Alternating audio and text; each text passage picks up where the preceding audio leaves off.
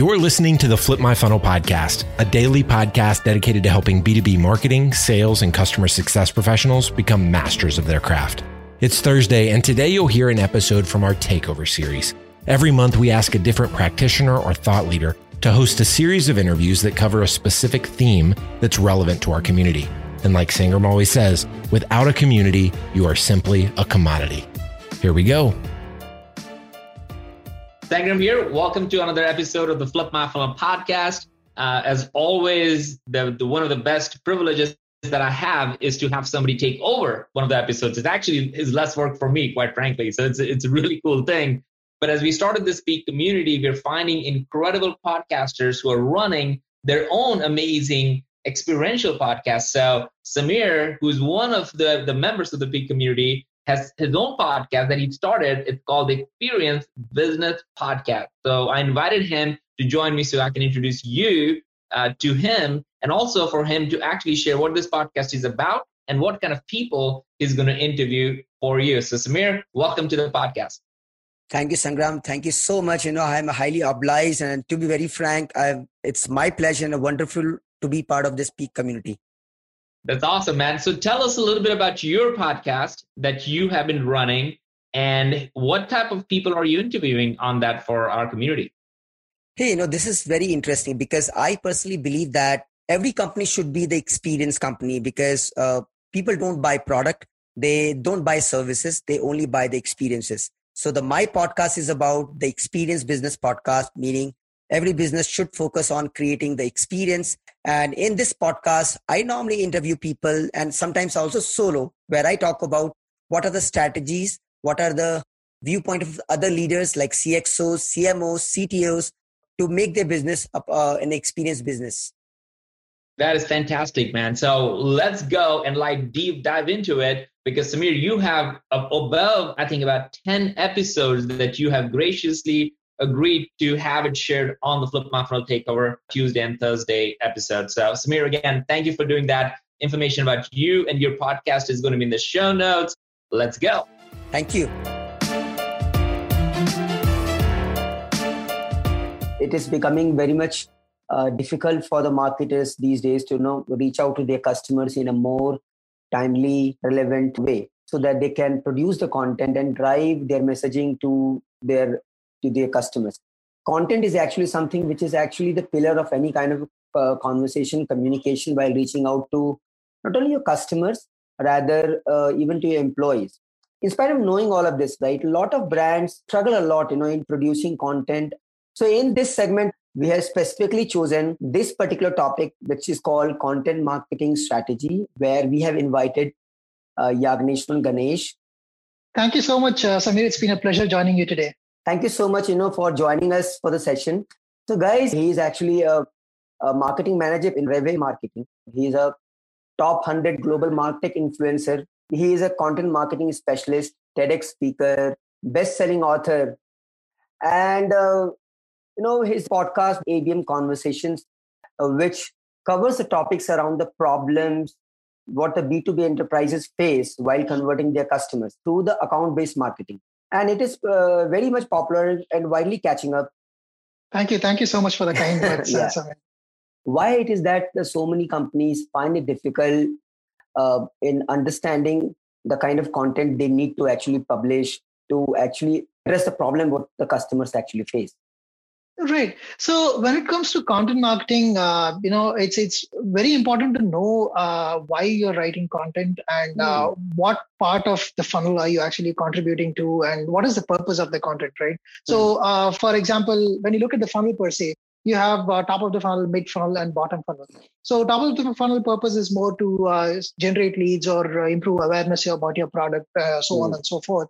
Whereas the mid funnel is all about helping uh, somebody who's already become a prospect and considering what you're doing and mm-hmm. then you're helping them gain confidence by saying that this is how i'm different from the competitor or this is what i do this is the configuration this is how i, I make things easy for you mm-hmm. and then the bottommost funnel where you're talking about things around uh, how we are priced and uh, you know how we can fit, fit into your existing ecosystem and um, you know after also talking about certain aspects like uh, uh, say how can i make the closure happen faster how can i mm. uh, help you close the deal things around that And uh, more importantly, uh, I think it's also about the narrative, the belief system. Uh, I've, I've, always believed that uh, marketing as a whole is mm. the b- business of building trust and Correct. building relationships. Mm. Right. So if through your content, if you're going to sound salesy all the time, it's, it's more like, you know, going on LinkedIn, mm. giving a connection request. And the moment you connect, if you're going to receive a big sales pitch saying that this is what my company does, it's, it's going to put off a lot of people. You have to, uh, at the end of the day, you have to build trust. And um, this is something that I also believe, right? When there is a content team or when there are a set of marketing people in your company, mm. um, you have to make them the face of your company. You have to give them uh, the, uh, you know, the knowledge, the the backup support to make them, or even the guidelines to make them uh, the face of your company, where they start um, uh, they start putting through the content, they start uh, pushing this message and talking with conviction to their context because at the end of the day nobody wants to follow a company. Everybody mm. wants to connect with other people and then uh, uh, the trust is between two different people. So if we, more people can believe me more people can believe you then naturally the product that we are confidently vouching about um, also comes into play. Just the way you know you vouch for me today and then your audience uh, comes up uh, to listen to me. This is basically what is content marketing also. Mm you spoke about the funnel right top of the funnel mid of the funnel and bottom of the funnel let's say if in case the for the people right where the sales cycle is longer and also the cost of the item or the services right mm-hmm. you know mm-hmm. actually the costly how do you leverage the content to build a relationship i am in fact a great fan of sangram vajre and his uh, team framework he made a very important point about about the vanity metrics which people in the B2B segment, right, are focusing on. And he was saying that we should stop thinking from the point of view of leads. Then when we are actually creating a content, right, then hmm. uh, somewhere we need to measure what is going to be the actual measurement strategies so that we can attribute the real performance of of your effort. Right. I think that's a great question, right? So when you look at uh, measuring from a broad sense, um, mm. in fact, uh, we have to understand that uh, different measurements means different things uh, to people within the company itself. Um, so, uh, like say for example, I'm sending out uh, a bunch of emails. Let's say yeah. I'm sending out thousand emails per day, and uh, if the email marketing team or the email marketing guy, if the metric that he's looking at is uh, how many, what is the open rate of my email, like mm-hmm. which means like out of thousand, how many percentage of people have opened the email, or how many people have uh, clicked through. And if he's okay. going to say that I have a five percent click through, and he's going to celebrate about it, um, mm-hmm. actually that means nothing to your sales guy right? So okay. um, um, the point is, what happens out of that? Have they really signed up for the product? And mm-hmm. uh, um, so the, the point of discussion within the company, that is the team framework that you spoke about, the alignment between sales and marketing, uh, mm-hmm. is not about um, uh, is not about what each of us measure in silos, but mm-hmm. uh, we have a common set of metrics to actually go after. Um, mm-hmm. say, say, that's something that I've also tried to cover in revenue marketing book. Mm-hmm. Um, uh, uh, example that I can give you is uh, if somebody is going to download an ebook from my website. Right? Okay. The moment somebody downloads an ebook, and if I'm going to consider that person as a prospect for your product and hmm. then send that lead to the sales team, then it's actually going to backfire because uh, when you, the sales guy reaches out and starts this conversation, um, then he's going to realize that this person actually gave their credentials only to download the ebook and they were not interested in the product. So the qualification criteria is really messed up there. And mm-hmm. if there are like 10 leads or 20 leads coming in like that from the marketing team over a period of time, the sales team is going to lose trust over whatever marketing gives it. Um, so uh, to fix that, um, the key is to start with aligning on what we're actually contributing to. Um, mm. For all you know, uh, you know if we can tweak our set of processes and uh, uh the content or even the nurture factor, right? So when somebody downloads, mm. at what stage do I pass over the leads to the sales team? That's okay. the number one question. If we uh, both align that our ultimate goal is actually to convert a customer, uh, uh, convert uh, some prospect into a customer, or mm. convert a free customer into a paid customer. Then we set up this entire journey and think about where we align, what are the set of things to do. Hmm. Now, um, going back to choosing the uh, kind of uh, companies that I go after, I think it critically starts with how much you understand your product, right? So mm. uh, I should know uh, who is this product for. Then um, shouting from rooftops that this is for everyone if we can meaningfully reach out to a set of people whom i really think are the users of the product so i would broadly say uh, you know divide your um, industries like first find out which industry you should go after uh, and uh, who is going to be the actual users of the product and uh, what are the kind of titles and then figure out that in that company um, what are the different kinds of users that you should go after? In sense like one um, it could be the set of people that use your product and but they might not be actual buyers or they might not be actual people who can spend on the product right? Mm. so uh, in a typical software scenario it could be uh, the users could be uh, people who are marketers whereas the uh, the sponsorship or the people who pay uh, uh, typically can come from the financial team or it comes from the vp or the director of marketing or whoever so mm. that's that's one. So know who your users are know who your influencers are and know who your decision makers are. And uh, once you have that clearly mapped out you know you um, we start creating content focused on each of these persona. So uh, to the typical user we start talking about how i solve your problem right? Mm. so on a on a day to day basis uh, you know, it's not yet another tool that you have to log into but um, this is how this is your problem and this is how i fit into your ecosystem this is how i solve your problem mm. and um, then to the influencer you talk about uh, you don't have to largely meddle with your uh, IT infrastructure. Uh, you can just uh, uh, you know put this up, and on top of your existing tools, this can leverage A, B, and C and give you these results. So he's able to take it further. And then um, at the top, when you're going to the decision makers, you're going to talk about things like ROI. Mm. you're going to talk about things like TCO, total cost ownership, right? So where you can talk about how when you use my product, how much cost do you save? What is the return that you get? Things like that. So I think we need to um, clearly map the kind of messages to each people. Otherwise, you know, we cannot be everything to everybody. You have to talk specific things to specific set of people mm. so that your conversation is meaningful. Uh, one, this is all on the account side. Much beyond this, right? So at the top of the funnel, there's also something much more important, right? You need to uh, go on and uh, convince or put in a message that people start believing in your product. People start believing in you as a thought leader. Uh, think of somebody like HubSpot right? So the moment you think of inbound marketing, you're thinking yeah. HubSpot. Correct. Right. So it, it's because they have focus. I mean, they never went on and said that, hey, uh, download our marketing automation software. That was not the message. They were actually uh, leading the um, uh, industry by saying that, hey, this is what uh, marketing should be. This is how the inbound leads should be. This this is how you garner attention. This is how you nurture. They like laid out the entire uh, sequence of things so once that happened, you started believing in, uh, you started testing out their ideas, you started believing and started working out. And um, once you gain that belief, you also look into what the company offers. But uh, it all comes from a standpoint of how much time do you have, right? So mm-hmm. right now in a, in a SaaS industry, uh, everybody is going after uh, quick fixes and quick money, and uh, uh, you know the time for gratitude is so less. You have to just come in. Instant gratification is the need of the day. So you have to play different things. On one side, you look at uh, what are the kind of things that can give me quick wins. At the uh, other side, you have to look at how do I build long-term relationships and how do I drive the organic side of things. And mm eventually, when you started your company and started marketing and you're running this for about three years, four years, you have to reach a point where uh, the balance of organic is increasing and the balance right. of inorganic is decreasing. So once uh, that's where actually your content comes into play. Content is not going to give you results from day one but mm. if you have clear ideas on where you're going, um, it has long-term benefits and uh, it'll keep you on top uh, vis-a-vis uh, the PPCs of the world or the CPCs of the world. Mm. According to you, right? If somebody is creating a content, not just a written piece of content, any kind of content, which area they should prioritize first? I mean, is this should be the more from the top of the funnel side or from the uh, bottom, which is giving the immediate transactions?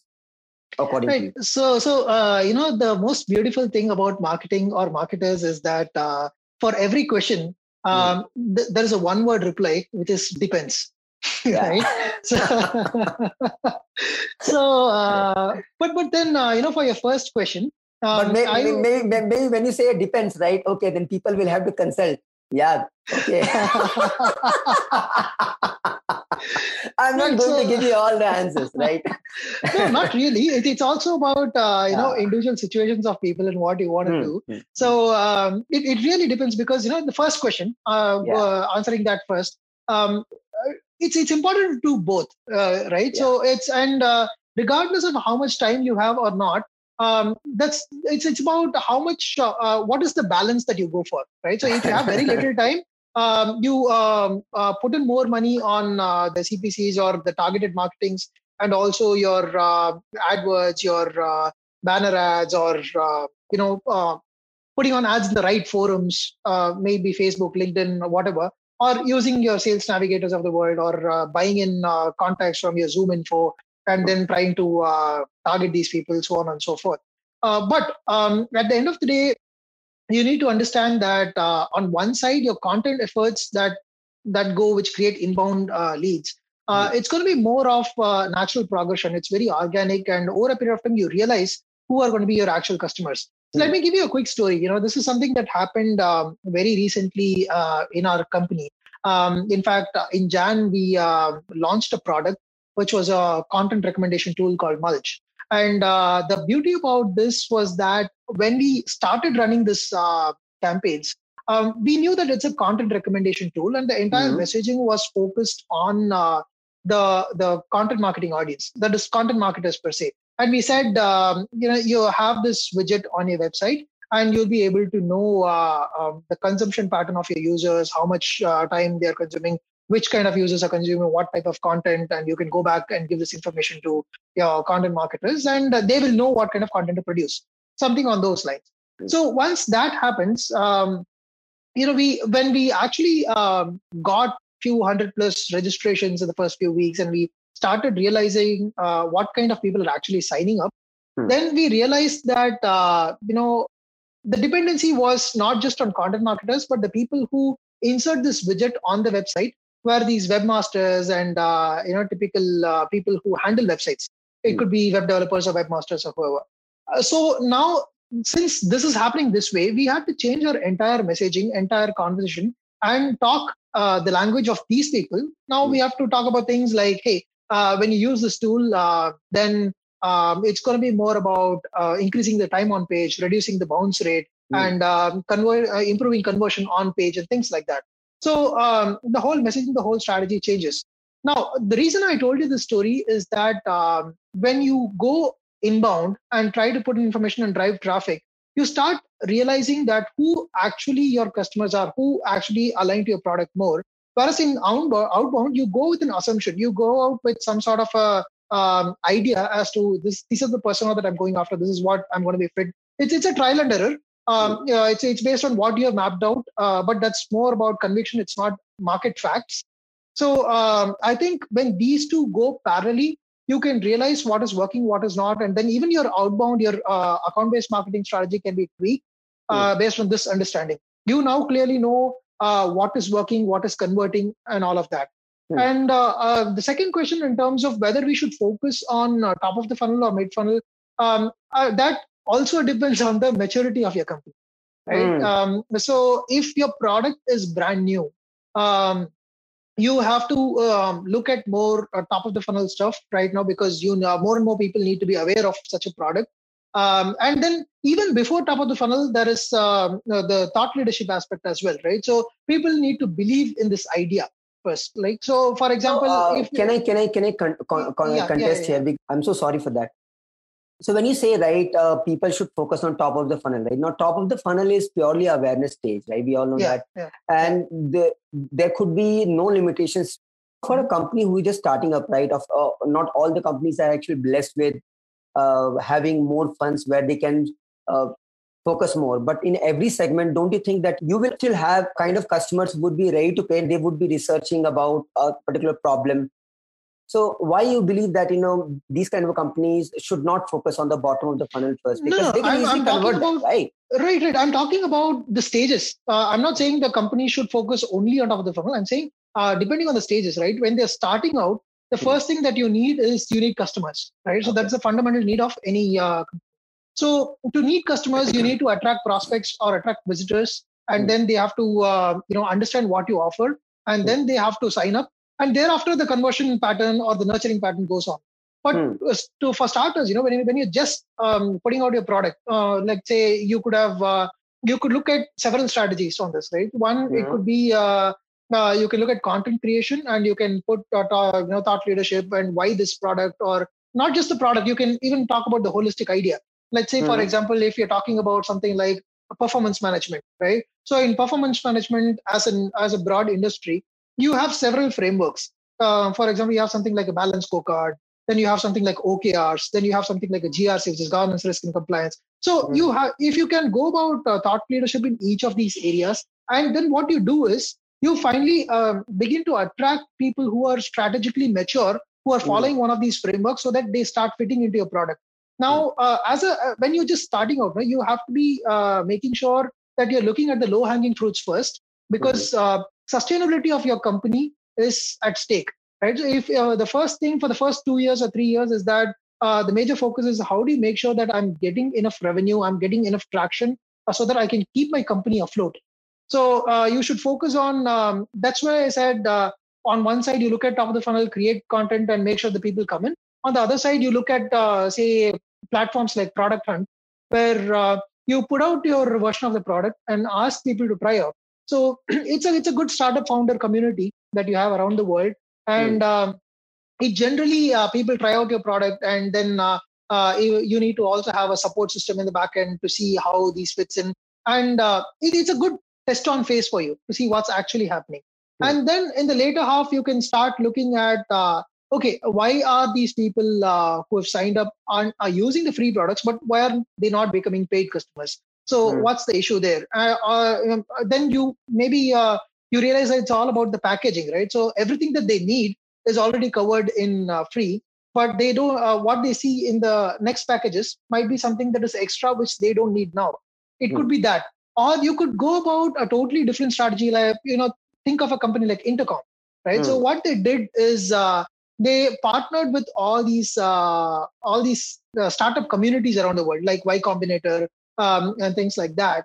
Uh, and what happened is they um, gave out their products for free for all these Y Combinator companies. Mm-hmm. So um, by default, these companies were going to be successful because Y Combinator's vetting is very good. They make sure that uh, you know every company that qualifies and gets funded there are actually good companies. And mm. uh, they give uh, the product for free for all these people, up to about 20 users or something like that. Mm. And uh, eventually, these companies end up growing beyond that in a span of one year. And uh, uh, so, in short, what's happening is you are instead of you uh, betting so much money on marketing, mm. you are identifying a group and you're giving the product for free instead of your marketing budget. And from next year, you're going to start getting money. So it's all about how do you package your messaging, what kind of story you say, and um, to which segment, what kind of stuff you say. So it's okay. uh, so I, in a starting level, I don't think you have to worry too much about what segment. Uh, mm. Sometimes you know you might have to wear different hats. So hmm. uh, in majority of the companies that I've worked so far, um, I, you know, in most of the cases, I've been the single marketer in the company.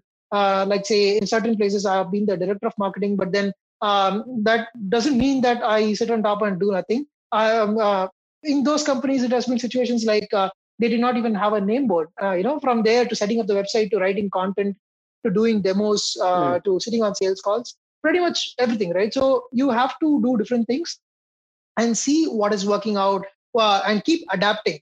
So okay. it's not like a single strategy. It's not going to be linear at all. The customer mm-hmm. is going to go on your uh, uh, Facebook page. From there, come on to your website. From there, go on to your uh, support chat and all of that. So keep yeah. switching. So how do you uh, balance yourself in an omni-channel surface today? Mm-hmm. Is what is going to make all of the difference. Okay, got it. Got it according to you let's say if somebody start into a content marketing uh, journey how they should identify that what form of content they should choose so according to you right what is the suggestion that people should uh, explore while starting their content marketing journey uh, and choosing actually the kind of content they should create Right. So um, it's going to be purely about, I would say it's important to try out all three formats to hmm. start with, like, you know, start with uh, uh, written as well as video as well as audio um, and uh, also images. But images and uh, written i'll put it together in one flow. But the reason i say this is uh, you also have to understand who your audience is and uh, where they belong. So uh, like say for example if you are a b2c product and your audience is like under 20 um, and if you see that these are the kind of people who are going to spend more time on tiktok you, it's, it's better if you make videos there and see if that's attracting or uh, even spend time on Insta uh, and see Correct. if that that works. So in general, uh, the way I go about thinking is I don't think there are certain platforms specific for B2B or certain mm. for B2C. Uh, it's uh, at the end of the day, uh, you have to know where your audience is, mm. you know, and where they actually make decisions. For me, for instance, you know, personally, um, what has really worked is the conversations for me has worked more on LinkedIn than on emails, for example, mm. right? so because um, I, I uh, tend to uh, uh, write a lot of content or do video content in the form of coffee conversations. I also share my podcast.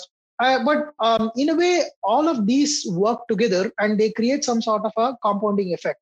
Mm. So, um, for instance, say for if you did not have a lot of time to read through my content, but mm. say um, you're you're working out in the gym in the morning or you're taking a walk uh, in your apartment, uh, you might just hop on your headphones and listen to the podcast, mm. right? So um, any of these things can actually happen, but uh, you need to uh, test all three and figure out what is working the best. Um, so um, one of the things that you also have to understand is if there is a way to map uh, all of this to an outcome. So that is the most important thing in choosing your uh, kind of content or the format of content. Uh, how you can measure. Uh, and uh, many times, you know, the fun thing about marketing is not everything is measurable. Mm. And that does not mean that it's not working as well. Uh, I'll, I'll, give you an example. say if somebody is doing a massive event or or if there is a trade show in which you're putting up a booth, right? So the first question to ask is uh, the reason why people come to an actual uh, trade show is to network with other people or mm. probably to uh, you know uh, listen to one of the keynote speakers whom we actually want to follow things like that. Uh, and the the core um, the core experience or the core thing why they come to a trade show is not to visit your booth. So uh, if you're going to spend more on that um, that's that's waste of money. Instead if you just buy a ticket to get into the hall and then connect with people and start a conversation uh, that makes more sense. And at the end of the day, I would say that um, the first thing to do is when you are joining a new company or when you have a new product, the first thing to do is probably go and sit with you know 10, 15 customers of uh, that product and listen to why they have bought the product, where they got to know the product from, and um, what was the thought process, and uh, who all did they consider, and after after which they uh, zeroed in on your product. Things like that you know uh, try to understand them in their setting. And once you know that you will also get to know the uh, where these people actually spend their time on and uh, what kind of format they consume and from where they converted so once you know that you you um, uh, you can zero in on what kind of content strategy to go after. And um, once you do that another thing to remember is um, you know not try to don't try to sell it from uh, sell the product from day one. Uh, try to build the confidence, have a strategy. Um, and the, one of the key issues with content today is that content in different parts are very siloed, right? Mm. So hmm. somebody reads a blog, uh, that's it. They're after nothing. What do I do? I mean, what's the what's the use of it? So it, it's not just you know from uh, blog. I don't have to uh, drive a download all the time. But what happens after a blog? How do I uh, take? How do I connect two different pieces of content? Right. So after consuming this first piece, how do I take a prospect through a journey of say after consuming a blog, maybe he should be interested in a white paper or maybe an ebook. So you're uh, trying uh, to say that you know trying to somehow create a kind of uh, I would say the driving path from one yeah put one them on a journey basically. To, no okay. Yeah yeah put them on a journey so hmm. that uh, they uh, consume your uh, content. Also keep observing that um, the timeline of their consumption or uh, you know how are they actually reacting to the content um, pick up all those points. And eventually you know that um, which of these prospects are actually going to convert into a customer based on their mm. patterns mm. right so once that happens now you can specifically pick those people and then pass on to your sales team and eventually uh, you know um, the, the, sales will start looking at marketing to be contributing to revenue ultimately everything that comes out you uh, say instead of giving 200 leads per month you mm. can probably give 50 but out of that 50 if 10 converts uh, the chances of uh, you being looked up as a, a, contributing marketer is much higher. So that's that's what it all boils down to. Mm-hmm. Yeah, we definitely need to have a common understanding about uh, how actually our customer is engaging with our brand, right? Yeah. So, according to you, uh, the kind of clients that you have worked, right? How do you think that you know the other companies are placing more emphasis on behavioral analytics? Traditionally, how we have been creating a buyer persona is purely based on either geography or let's say gender or which industry they belong to. We might have that you know certain set of people might be coming to your website consuming your content but then the motivations for leaving your content or not buying it could be something different right? Yes. So how actually the companies are actually capturing this behavioral data so that you can place the analytics on top of it to create actually the customer user journey, right? So according to you, right, when we have to actually create a content, right, according to you, how much it is important that you know we understand journey mapping of our customer Right. So right at the beginning, uh, you know, the reason I even said that write different content for different persona is mm. to make sure that uh, you resonate with their purpose and their journey.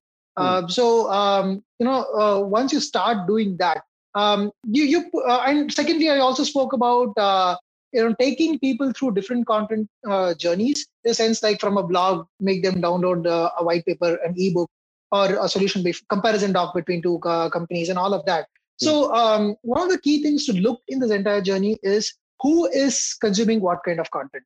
Mm. So the number one thing is to look at that.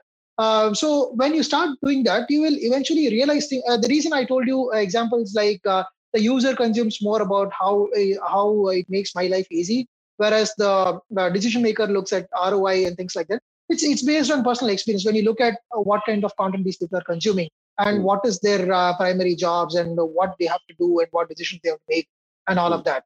So um, once that happens then uh, you secondly you also have to understand uh, at what point people drop off on the page. Uh, is it because um, it's it's taking too long to get to the point? Or uh, you know uh, are these people having too little time? And if have we not communicated in the first five seconds or so is it because of that or uh, was it not long enough? Uh, were we fluffing around too much that they felt uh, hey i'm not getting any outcome through this. So um, that's something that you have to look at. And uh, then ultimately you, you also look at uh, specific points like time on page bounce rates and things like that also as a uh, as a supporting material. So um, you know one of the key things that i've uh, identified or i've found about bounce rate is that a lot of time people tend to think that if people are bouncing off a page uh, and mm-hmm. if the bouncing rate is something like 90% or 100%, it's mm. not always necessary that your content is bad or the wrong kind of people are coming in. Uh, it, there's a mismatch. Uh, the second thing, that's why I always say that also look at uh, your uh, time duration because somebody might have uh, spent five minutes on your page, but the bounce rate is 100%. It's because from there, they did not move on to a proper customer journey. they just did not find anything relevant after this page and they mm. bounced off, they closed out of your website. So um, by by checking all these aspects, you will get to know uh, where the fall is. In a sense, uh, uh, once the journey is going on, at what uh, at what stage people are falling off, at what page people are not converting, and how do I improve that? Uh, look at heat maps. Uh, you know, look at certain metrics on the page as to where they are clicking, where they are not. Mm. Um, but then at the end of the day, it's not just that. All these things do help to an extent. You can place things here and there do a bit of growth hack around this. But that is not all, right? So uh, at the end of the day, it's all about do we provide real value? So you are um, saying that it is not always also about the content what you create. It might be value, but it is also about the kind of content experience that you provide. So according to you, right, if I have to focus on content experience, I have to understand uh, content experience from the point of view of personalization. Right. So uh, first things first, uh, you know, for all our listeners, um, content experience uh, stands for the experience that people have with your content on your website. Mm-hmm. Um, so think of uh, yourself, um, you know, as as someone who's trying to buy a product from a site like SAP or Microsoft. Mm-hmm. So there are going to be hundreds and hundreds of pages, um, and uh, in fact, you might have the need for one kind of solution and it might be extremely difficult for you to find that solution on that page mm. uh, right so it might be uh, hidden somewhere deep into the website in the second degree or third degree under the resources section and it might be very difficult to find um, that is that is of one sort the second type is that uh, you might have a lot of uh, mm, content um, or a lot of resources such as white uh, white paper or ebooks um, which might be very dated mm. it hmm. might be very old data like say for example the the white paper that you have in your company uh, or on your website uh, might be about a product or a solution which you have sunsetted long time back. You know that doesn't. We see this sense. very often. In fact, in the bigger yeah. brands, you know, we come that we still see that 2017 content, right? And people have this, uh, you know, forgotten to update. A lot of yeah. things are basically the problem because maybe the either the content is not centralized, so the people are not aware of you know uh, what has been posted earlier and they still keep on posting the same kind of content which is updated and while we still have the older content already ready which they forgot to actually repurpose or you know update Yeah, yeah, exactly, right. So, and uh, when that happens, you know, that product is no more there, but you also have that uh, content on the website. That does not make sense. So, uh, in in this effect, what happens is uh, when you start auditing your content on the website, you hmm. begin to understand that hey, there is there is a lot of content which is not being used, and at the same time, there is um, you know only a small section of content that is being consumed more. Um, so uh, there is there can be a mental bias that can be created when you analyze this. And you might think that only these kind of content is working. So i, I will ask the content marketers or the content creators to build more of uh, content in the pattern that is being consumed. But uh, it, uh, this audit should also reveal um, that what is the intent with which people are coming in as you rightly said and who are these people and what they are looking for um, for instance um, with respect to Uberflip, right so um, one of the things that i think um, that is missing on a site like Uberflip is they invariably take you to uh, a content hub uh, where you have to go and uh, yeah. pick and choose the content, right? You end up going into a hub where you're still hmm. going to find out, uh, you know, you you might have a hub of videos or hub of content from yeah. which you're trying to consume, but it is not going to suggest you as to uh, what you need at that moment. It's not catering to your intent directly. Um, so vis-a-vis what I'm talking about is uh, for instance, if you could be suggested the right piece of content during the part of your journey itself. Um, mm. uh, so think of an example like uh, you know you're on the pricing page of a company, and mm. right when you're on your pricing page, right there in the widget, if I could suggest uh, something like uh, you know this is how I am priced compared to your competition, uh, you mm. know download and check that, or give hmm. you an ROI calculator saying that this is how much you can save, or if I can give you a total cost ownership related document. So um, if if you can understand the context uh, it need not be even uh, you know super ml driven super ai driven it could be very simple rule based stuff based on what page what content i show do simple we have any that. tool do we have any tool other than uber uh, yes i mean uh, uh, the product that which we released uh, does exactly that it's called mulch.ai which is m-u-l-c-h that's part AI. of your company as of yes yes that's part of rev marketing yes mm. so that's something that we have done and uh, it's it's been quite successful and that's why you know we in fact we've seen a lot of people uh, um, come in from different uh, um, facets of the industry like we've seen e-commerce companies use it we've seen uh, education companies use it um, mm. so it's, it's all about anybody who has a lot of content on their website um, the, if you want to drive a specific experience you go about that but um, I don't want to keep this uh, conversation focused to uh, my product. I mean, that's, yeah. that's not the agenda here. Yeah. Uh, but but that said, um, you know, content experience is more about how you make it contextual to somebody's journey while on your website or while on their journey. So mm. um, the focus point here is make sure that um, you show only relevant content. Second, you make sure that you don't break their current journey. You don't want, uh, want to move them away from their journey and take them to some, somewhere else. So on their fly, if you can enable them uh, you will more often than not end up accelerating their sales cycle and then uh, for all you know you know the journey can move from 90 days cycle to it can become 60 day cycle. Uh, so it's all about how do you empower them with the right information at the right time so that the decision making is faster in the prospects company. So you were saying that do not give them something which they have already consumed. Yeah yes. yeah. Okay. Great great. So uh, coming back to your book, right, the revenue marketing, uh, just give a brief idea about you know what this uh, book is all about, and then maybe you know we'll understand the context. Sure, sure. So um, you see, uh, revenue marketing comes from the fundamental of you know as you rightly called out mm. in the hmm. very beginning itself that marketers are generally looked at um, you know either uh, content creators or party planners mm. uh, where uh, you know who is going to either conduct an event or produce content or conduct a webinar. That's that's uh, very traditional, right? Now in the digital yeah, marketing yeah. doesn't work. Uh, everything yeah, is but, but even no, even when digi- with digital marketing, um, yeah. it's all still happens that on one side of the company. Uh, there are sales enablement people who are hmm. building mm. case studies, who are building, uh, you know, comparison docs and things like that and then you have a performance marketing team on one side of the company uh, who are more about uh, your AdWords, SEO, and stuff like that. Hmm. And then uh, you have your field marketing teams where uh, they um, conduct events, they do uh, you know uh, field trips, visits, and things like that. You have your account-based teams which focus on specific accounts, work closely with sales. So it's like split in different ways. And ultimately, um, still one of the largest problems that marketing has when you look at the C-suite is hmm. that we cannot uh, it's still very difficult to attribute uh, the revenue contribution of marketers Hmm. So you can talk about uh, how many leads we generated. Uh, you know, we can talk about how much brand value we created and all of that. But how much did we directly contribute to revenue? It's very very tough to map. Hmm. And uh, that's that's one thing that I've tried to uh, address Cover this book. That.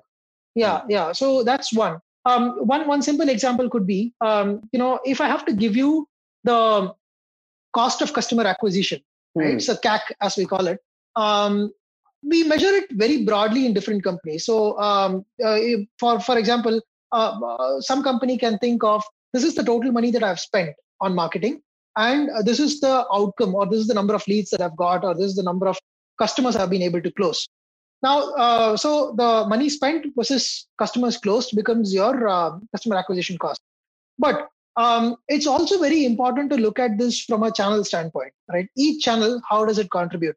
Uh, so when you look at each channel wise, then you begin to understand what is working, what is not.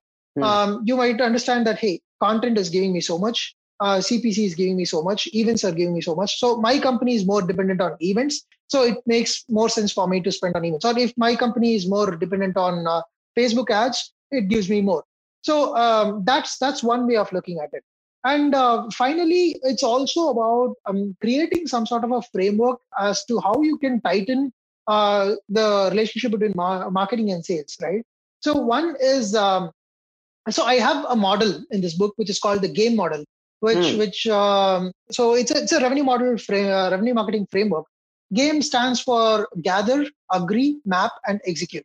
Mm. Right. So you gather the right kind of audience first, you know, and then uh, once you have a list, you also think about who is the who is my ICP, who am I going to target after, and how is it going to be modeled, and what are the different uh, uh, channels that I'm going to use, so on and so forth. Then you go sit with your sales team and try to agree as to is this what is this the way they look at it as well because they are the people who are talking to your customers on a daily basis. They know what is going to convert, what is not.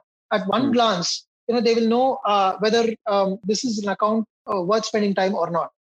So once you gather that agreement, uh, then you start mapping the right accounts to the right narratives you know what story you tell to this company or what channels you use for this specific company so on and so forth and finally it's the execution cycle as to how you meet them how you iterate what you analyze out of it what's mm. the return you take back and all of that now how this overall contributes to the experience is when you start mapping into uh, what is converting and what mm. is working uh, more often than not, you're falling into the line of what is actually making sense to your customer, right? So you're gonna um, you're gonna stop fluffing around and you're gonna focus on things that actually work.